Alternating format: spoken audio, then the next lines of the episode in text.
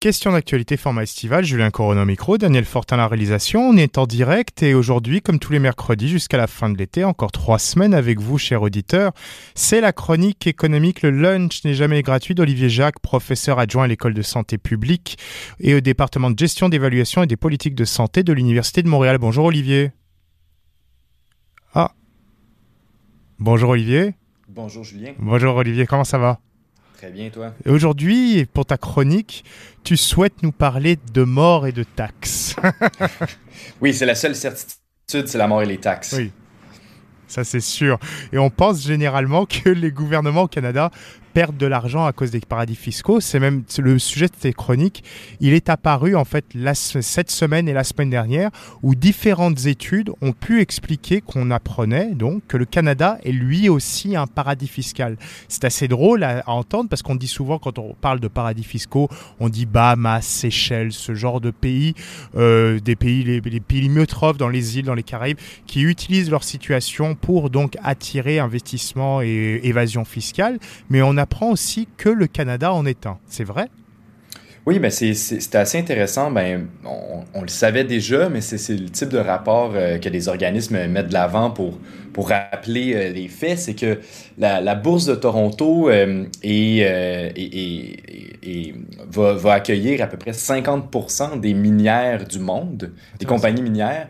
et ça, ben, c'est parce qu'elle leur donne des avantages fiscaux hmm. qui fait que finalement, euh, l'attrait de ces investissements directs étrangers, parce que c'est ça que c'est, c'est attirer hmm. les investissements des compagnies minières au Canada, euh, ça fait perdre 11 milliards de dollars à d'autres pays. Ah oui. Euh, et ça, c'est vraiment substantiel parce que finalement, c'est des taxes et impôts que ces compagnies-là, qui en fait viennent de d'autres pays, ne payent pas dans leur pays parce qu'elles vont s'incorporer à la bourse de Toronto. Alors qu'en comparaison, au Canada, nous, on perd avec les paradis fiscaux au niveau fédéral environ 3,6 milliards par année. Donc, on fait perdre 11 milliards et nous, on, perd 3,6 milliards par année. Donc, c'est un échange, mais c'est assez, drôle à voir parce que souvent aussi, c'est d'où proviennent ces, investissements. Si on récupère 11 milliards d'investissements, mais de, de, pays, de compagnies qui normalement seraient domiciliées dans des pays où ces milliards d'investissements ces milliards en impôts, en fait, pourraient aider à améliorer la situation par plus de revenus fiscaux pour euh, chaque État, en fait. Ah donc euh, en fait, on, contribue au problème. Et c'est ça qui est, qui, est, intéressant à considérer, c'est que finalement, ce que ça veut dire, c'est que si le Canada s'attaquait euh, aux paradis fiscaux, hmm. euh, ben en fait, il perdrait des revenus. en ce sens où il perdrait si le, Canada s'attaquait au, devenait lui-même arrêtait lui-même d'être un paradis fiscal et, empêchait l'évasion fiscale davantage ben il y aurait des pertes parce qu'en fait on en bénéficie de ce système là hmm. bien que euh, en général, ben, ça crée des pertes pour tout le monde là, mm. et, et, ça soit un problème pour la, la, plupart des États. C'est un peu pour ça qu'on s'y attaque pas. En fait, parce que on est un paradis fiscal euh, nous-mêmes. Et donc ces pertes sont énormes et c'est assez, assez important. Je voyais des chiffres on voyait des pertes liées quand même à l'évasion fiscale. Là, on ne s'y attaque pas beaucoup, mais il y a quand même des pertes parce que tu le dis, il y a 3,6 milliards euh, de pertes euh, pour le Canada. Et on voit des chiffres, 800 millions au Québec de revenus fiscaux en 2015 de perdus, 3,6 milliards pour l'entièreté du Canada en 2022. C'est énorme quand même comme chiffre. Oui, mais euh, pas tant que ça. dans le sens où je pense qu'on a, vraiment l'impression que Là, on parle ici d'évasion fiscale par, les, par les grandes compagnies multinationales et par les individus très riches. Euh, on ne parle pas nécessairement de, fraude fiscale euh, qui, est faite par, euh, par les petits contribuables. Mm. Ça, c'est beaucoup plus élevé, mm. en fait. et c'est juste qu'on a, on a vraiment cette idée qu'il y a des grandes multinationales qui ne payent pas suffisamment d'impôts. Mm. et, et, et c'est pas faux, mais ça demeure que puisque l'impôt qui est généré par les corporations au Canada est pas très très élevé de toute manière, euh, ben les pertes sont pas très très élevées non plus. Hmm. Si l'estimation est bonne, 800 millions au Québec en 2015, euh, c'est à peu près le coût de la gratuité scolaire. Hmm. C'est élevé, mais ça demeure pas particulièrement élevé pour un budget qui était, qui était à peu près à 90 milliards hmm. euh, à cette époque-là. Euh, en ce moment, là, 800 millions de dollars, c'est à peu près 0,5 points de TVQ hmm. euh, qui est perdu. Donc, c'est pas tant que ça. et, en fait, ce qui est, on, se rend compte que le gouvernement Couillard, dans, dans, dans, le cadre de son exercice d'austérité budgétaire 2014 à 2016, avait forcé tous les restaurateurs à avoir une espèce de machine qui les forçait à à enregistrer l'ensemble de leurs transactions. Ça, ça, a rapporté à peu près 2 milliards de dollars à l'État. Hmm. Donc, c'est à peu près, c'est plus de deux fois plus que ce qui est estimé que euh, les paradis fiscaux euh, rapporteraient euh, si on était en mesure de les taxer davantage. Hmm. donc, il, il, faut quand même mettre ça en, faut mettre ça relativement. Je pense que l'enjeu des paradis fiscaux, c'est surtout que cette, cette impression que les plus riches et les multinationales ne payent pas leur juste part, ça diminue la volonté de payer des gens, puis ça augmente leur volonté de euh, d'évader l'impôt euh, pour, pour leurs propres impositions. Ça, je pense que c'est surtout ça le problème. Est-ce qu'il y a des initiatives quand même qui existent pour, si on ne veut pas lutter contre les paradis fiscaux de manière trop véhémente, de peur à faire peur aux investissements, quand même, on parle souvent de dire on va faire des taxations sur certains investissements, sur certaines euh, captations fiscales, des taxations plus fortes, plus intéressantes. Même Madame Freeland, la vice-première ministre et ministre de l'économie des Finances, en a parlé au niveau fédéral de ce genre de possible initiative, mais à part en parler, on voit souvent que les actes ne suivent pas. Mais est-ce qu'il y a quand même le mouvement on en parle de plus en plus quand même, donc il y a quand même un mouvement. Mhm. Oui, euh, clairement, euh, ça, a été très très long parce que le, problème de compétition fiscale et de paradis fiscal euh, est un enjeu là, depuis plusieurs décennies. cela dit, il y a toujours eu le problème de du dilemme du, dilemme du prisonnier, si on veut. C'est que si on est le seul à, euh, à imposer euh, davantage les multinationales et à s'attaquer aux paradis fiscaux, ben, il va avoir une perte d'investissement direct étranger qui va équivaloir ou être pire que le gain de revenus. Euh, et donc, la plupart des pays ne veulent pas s'y attaquer seuls. mais par contre, depuis quelques années, il y a euh, l'Organisation de coopération et de développement économique, qui est un club de pays mm. riches, euh, qui a créé euh, un, cadre pour imposer une imposition minimale des entreprises de 15 mm. Et on est tranquillement en train de bouger vers ce cadre-là. Il y a déjà eu certains pays européens qui ont changé leur législation pour se conformer à ce cadre-là. Et dans le cas du Canada, ben, Madame Freeland a considéré que ça allait trop lentement.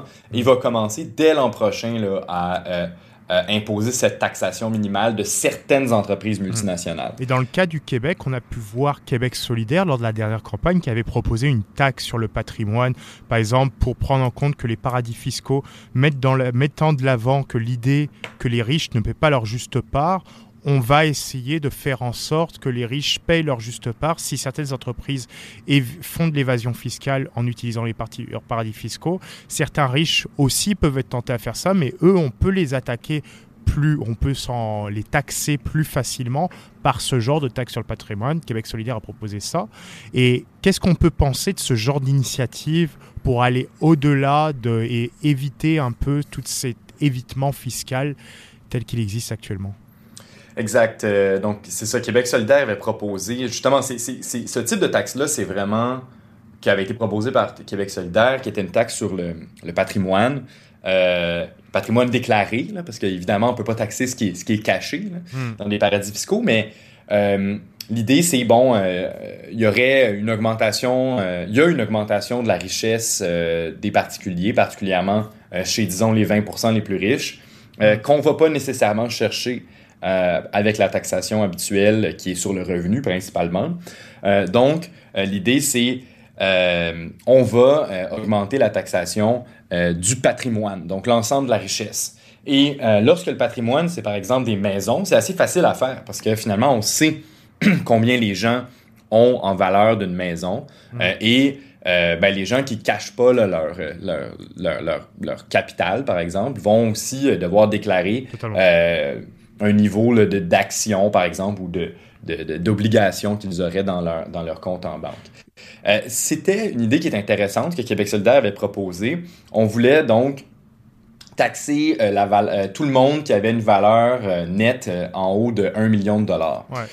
L'enjeu, c'est que c'est compliqué quand même parce que il faut c'était quand même pas mal de paperasse à, remplir pour des gens pour une taxation qui n'était pas si élevée que ça. Si je me rappelle bien, lorsqu'on possédait un million de dollars, on allait payer 1000 dollars de taxes par année. Hmm. Euh, c'est pas euh, c'est pas, l'impôt sur la fortune version française telle qu'on a pu l'avoir pendant quelques années. exact, c'est ça. C'était pas particulièrement élevé parce qu'il y avait cette idée là qu'on veut pas taxer tout le monde. Euh, et il y a des manières plus simples de procéder là. un, on pourrait augmenter l'impôt foncier. Hmm. Euh, ça, c'est assez facile à faire. Et au lieu de... On pourrait augmenter l'impôt foncier. Si on veut taxer le patrimoine, là, on pourrait augmenter l'impôt foncier euh, en s'assurant, par exemple, que euh, les gens qui ne puissent pas payer l'augmentation de l'impôt foncier pourraient le reporter dans le temps. Hmm. Par exemple, ce qu'on pourrait faire, c'est que on, dit, ben, si vous ne pouvez pas payer l'augmentation de l'impôt foncier, lorsque vous allez vendre votre maison, on va aller la, chercher à ce moment-là. Hmm. ça serait une manière assez simple de procéder. Ou on pourrait aussi tout simplement euh, augmenter la taxation sur les gains en capitaux. C'est-à-dire qu'en ce moment, lorsque on vend un, capital qui s'est apprécié, par exemple une action qui s'est appréciée, mais c'est seulement 50% de la valeur de cette action-là hmm. euh, qui est taxée. On pourrait faire passer le seuil d'inclusion à 75 ou même à 100% euh, plutôt qu'à 50%.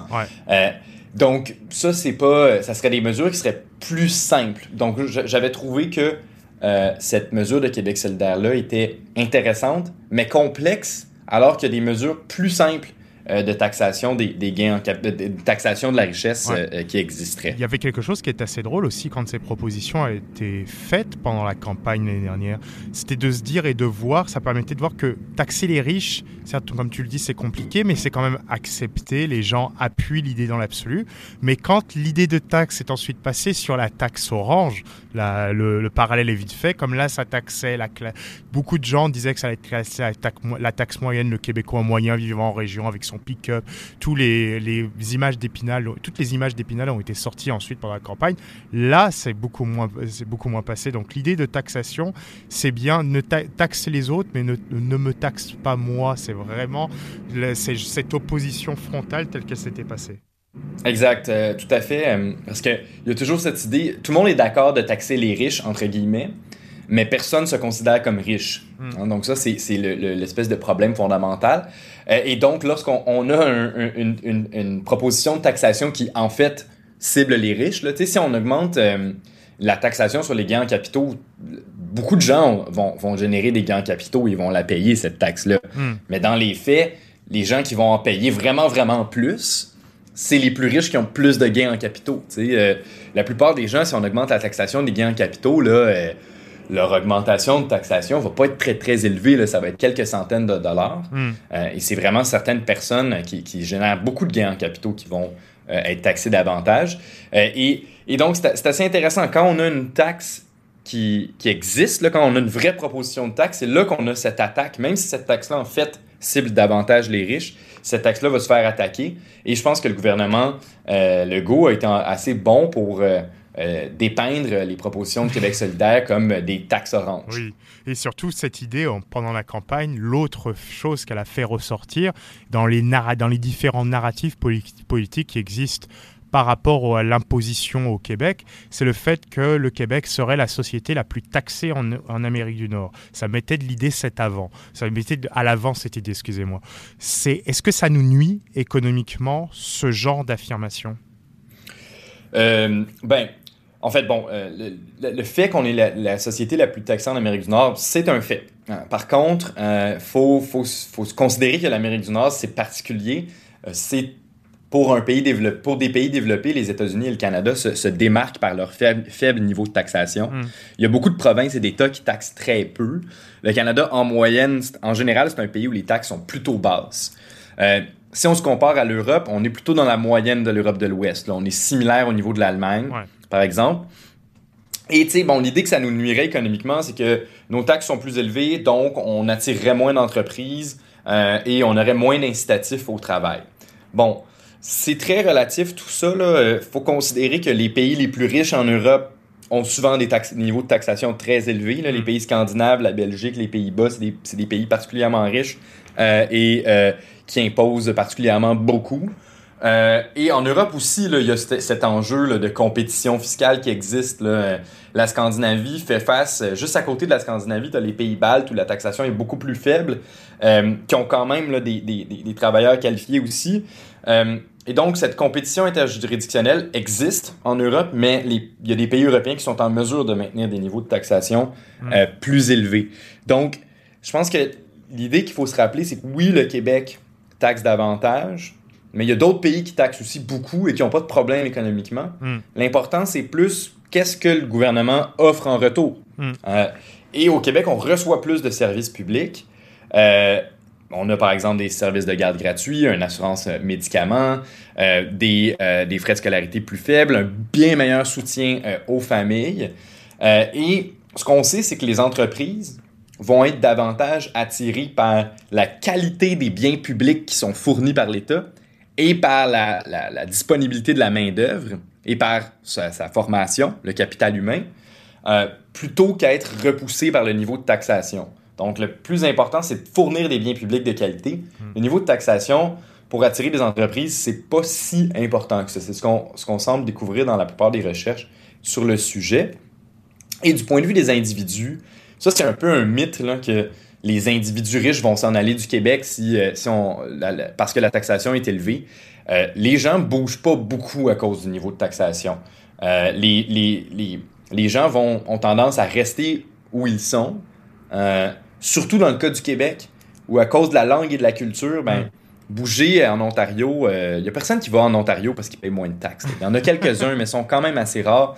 Puis ça implique un déracinement, ça implique d'être loin de ses amis, de sa famille et euh, de vivre dans une autre langue et une autre culture. Donc c'est pas si, c'est pas parce que on a des taxations plus hautes, qu'on va avoir de la difficulté de rétention euh, de nos individus les plus qualifiés. Donc, par exemple, ça pose la question contraire, c'est si j'arrive en tant que politicien, je me présente, euh, Julien Corona qui se présente comme Premier ministre, dit je vais vous mettre plus de taxes, mais vous allez avoir le même niveau de service public, voire mieux que ce qu'on peut avoir dans ces pays riches d'Europe occidentale ou d'Europe scandinave pour financer davantage les services publics et accroître aussi notre euh, potentiel en compétitif par rapport aux autres provinces et par rapport à ce que notre État-providence procure comme protection et comme aide euh, aux entreprises, aux investissements et tout le tralala.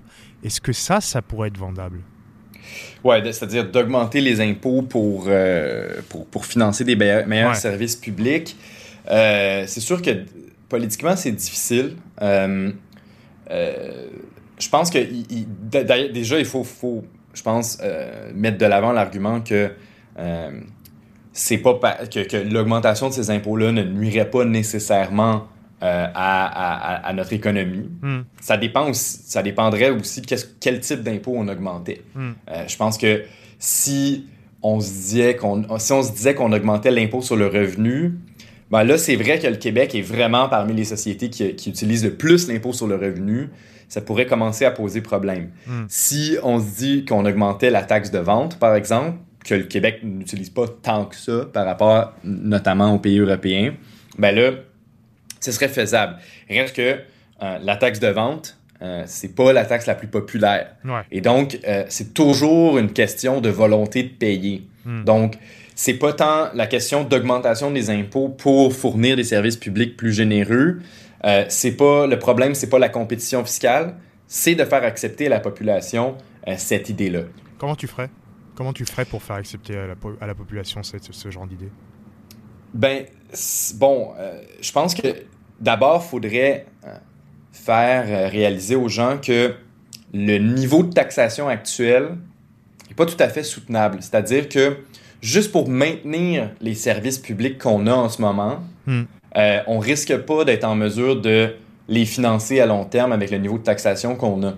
Euh, parce que, par exemple, le, vieillissement de la population et la croissance euh, des innovations technologiques fait que la santé coûte de plus en plus cher.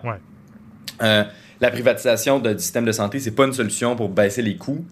et donc, ben, il va falloir dépenser davantage en santé du point de vue de l'État. Et ça, c'est un problème. Et donc, ce que ça fait, c'est que si on n'augmente pas le niveau de taxation, ben, on ne pourra pas se le permettre. Euh, et ensuite, il y a plein de besoins. Là. On parle maintenant, de, en ce moment, de problèmes de, de, de, de, logement. Mais ça, ça veut dire, d'une certaine, certaine manière, il va falloir que l'État dépense plus en logement. Mm. Euh, il y, a plein, plein, plein de problèmes euh, qu'on peut, qu'on peut facilement identifier euh, qui impliquent plus de dépenses publiques. Et donc, c'est ça, il faut, faut, faudrait faire réaliser ce constat-là aux citoyens. Mm. Et ensuite, ben, je pense que la solution, c'est de lier une augmentation d'impôts d'une taxation à un service public particulier. C'est-à-dire, bon, voici un nouveau programme dont tout le monde a besoin mm. euh, et euh, voici comment on va le financer. Ce qui, me fait penser, ce qui me fait penser sur ce genre de choses, Madame Guilbeault, la Geneviève Guilbeault, ministre des Transports, était il y a quelques mois en Europe en mission pour prendre euh, exemple un peu ou pour prendre des idées par rapport à comment l'Europe finance son augmentation exponentielle au niveau de la couverture en matière de transport en commun de ces territoires, pour essayer de trouver un moyen d'adapter comment ça se fait bien ailleurs dans le monde aux réalités territoriales du Québec et quelque chose qui avait été retiré de son voyage, qui sera potentiellement peut-être mis en place, c'était l'idée pour financer les transports en commun et donc financer une augmentation exponentielle de la présence par exemple du métro à Montréal, en banlieue, des trains de banlieue vraiment beaucoup plus présents, plus de lignes de tramway possiblement à Québec dans les prochaines années, c'était l'introduction d'une taxe mobilité en mhm. Europe, en France, et financer, sont, financés les transports en commun par une taxe mobilité de 2%. C'est peu, c'est très peu 2%. Mais 2% accumulés sur 8 millions de Québécois, ça donnerait les milliards nécessaires pour subvenir à la hausse des coûts en matière de construction de transport et donc ensuite euh, de création, d'amélioration de, de la couverture en transport en commun au Québec. Exact. Et, ce, type de taxe-là, ensuite, il faudrait convaincre les automobilistes euh, que le transport en commun, c'est bon pour eux, parce que hmm. ça veut dire qu'il y a moins de trafic. Hmm. Euh, parce qu'il y a plus de, il y a moins de gens qui prennent leur voiture et qui prennent ensuite le transport en commun, effectivement. Et un autre exemple, c'est euh, récemment, personne n'en a parlé, moi j'ai trouvé ça fascinant. On a augmenté les cotisations au régime des rentes du Québec et au régime de pension du Canada pour augmenter sa générosité euh, on, a maintenant, on a augmenté la, générosité du, régime des rentes du Québec pour euh, la classe moyenne finalement, et les cotisations ont augmenté. Hmm. C'est une augmentation d'impôts, ça là. Hmm. Euh, personne a chialé, les gens en ont à peine parlé. et c'est simple, c'est parce que ben, tout le monde se dit Ah, ben, j'accepte de payer cette, cette hausse du RRQ, c'est mon régime de retraite. Mais, mais ça, c'est une fiction, hein, parce que le, la cotisation RRQ, c'est super redistributif. Là. Euh, c'est pas seulement pour toi, là, tu payes aussi pour les autres euh, qui travaillent moins que toi. Euh, et et, et j'ai trouvé ça super intéressant parce que ça, c'est directement l'idée de Ah ben, j'ai augmenté ma cotisation RRQ, c'est mon régime de retraite. et, et ça, ces mécanismes-là me semblent assez prometteurs pour pour s'assurer qu'on est capable de financer nos, nos, projets de société. Dernière question pour terminer cette entrevue. Ça permettra un peu de, je sais pas, offrir aux auditeurs une lueur d'espoir face à nous qui introduisons des possibles nouvelles taxes. C'est par rapport au niveau actuel de taxation. Est-ce que tout ça est soutenable néanmoins quand on voit tout ce qui est la santé économique de la province, les risques de ralentissement économique, l'inflation, la, la capacité à payer des ménages? Est-ce que tout ce, qu'on parle en matière de taxation, en matière de niveau de taxation actuel au Québec, est-ce que c'est soutenable? Ben, c'est ça. Je pense que le, niveau actuel, c'est ça. Si, si on a une croissance des dépenses de santé comme on peut se l'imaginer, le niveau actuel risque de ne pas être suffisant. Euh, cela dit, euh, il est possible que euh, on, y, y, ait une croissance de la dépense de santé, mais que il y a certaines autres dépenses publiques qui coûtent un peu moins cher à travers le temps, hmm. de sorte que euh, peut-être que le niveau actuel est soutenable. Euh, cela dit, ce qui est clairement insoutenable, c'est que je pense que le Québec ne peut pas se permettre de baisse d'impôts. On va le faire, là. Hmm. Euh, ça va bénéficier aux gens à court terme, mais le Québec ne peut pas se permettre de baisse d'impôts à moyen terme à cause de la croissance des dépenses de santé. Hmm. Et ensuite, ben, c'est évident que cette baisse d'impôts-là diminue considérablement, en fait, enlève toute marge de manœuvre pour investir euh, dans des nouveaux projets de manière soutenable, parce que c'est évident qu'on peut augmenter la dette publique pour payer des nouveaux, des nouveaux projets, mais je pense que la baisse, euh, une baisse de taxation est insoutenable euh, parce qu'il y a trop de besoins, il y a trop de demandes, et je pense qu'on peut, on peut, on peut émettre l'argument que euh, si on, se fait, on fait une baisse de taxation qui nous permet pas de répondre à ces nouvelles demandes, on risque de nuire euh, hmm. à la société québécoise. Totalement. Merci beaucoup Olivier Jacques d'avoir été avec nous ce midi. C'est toujours un plaisir de pouvoir discuter avec toi de toutes ces questions. Pour ta chronique, le lunch n'est jamais gratuit. On se retrouve la semaine prochaine. Oui, à la semaine prochaine, Julien. Merci beaucoup. Olivier Jacques, professeur adjoint à l'école de santé publique et département de gestion, d'évaluation et des politiques de santé. Et quant à nous, bah, on se retrouve demain pour un nouveau numéro de questions d'actualité format estival. Julien Corono micro, Daniel Fortin la réalisation. Demain, c'est la chronique Histoire avec Gabriel Jarvis et Éric Bédard. À demain.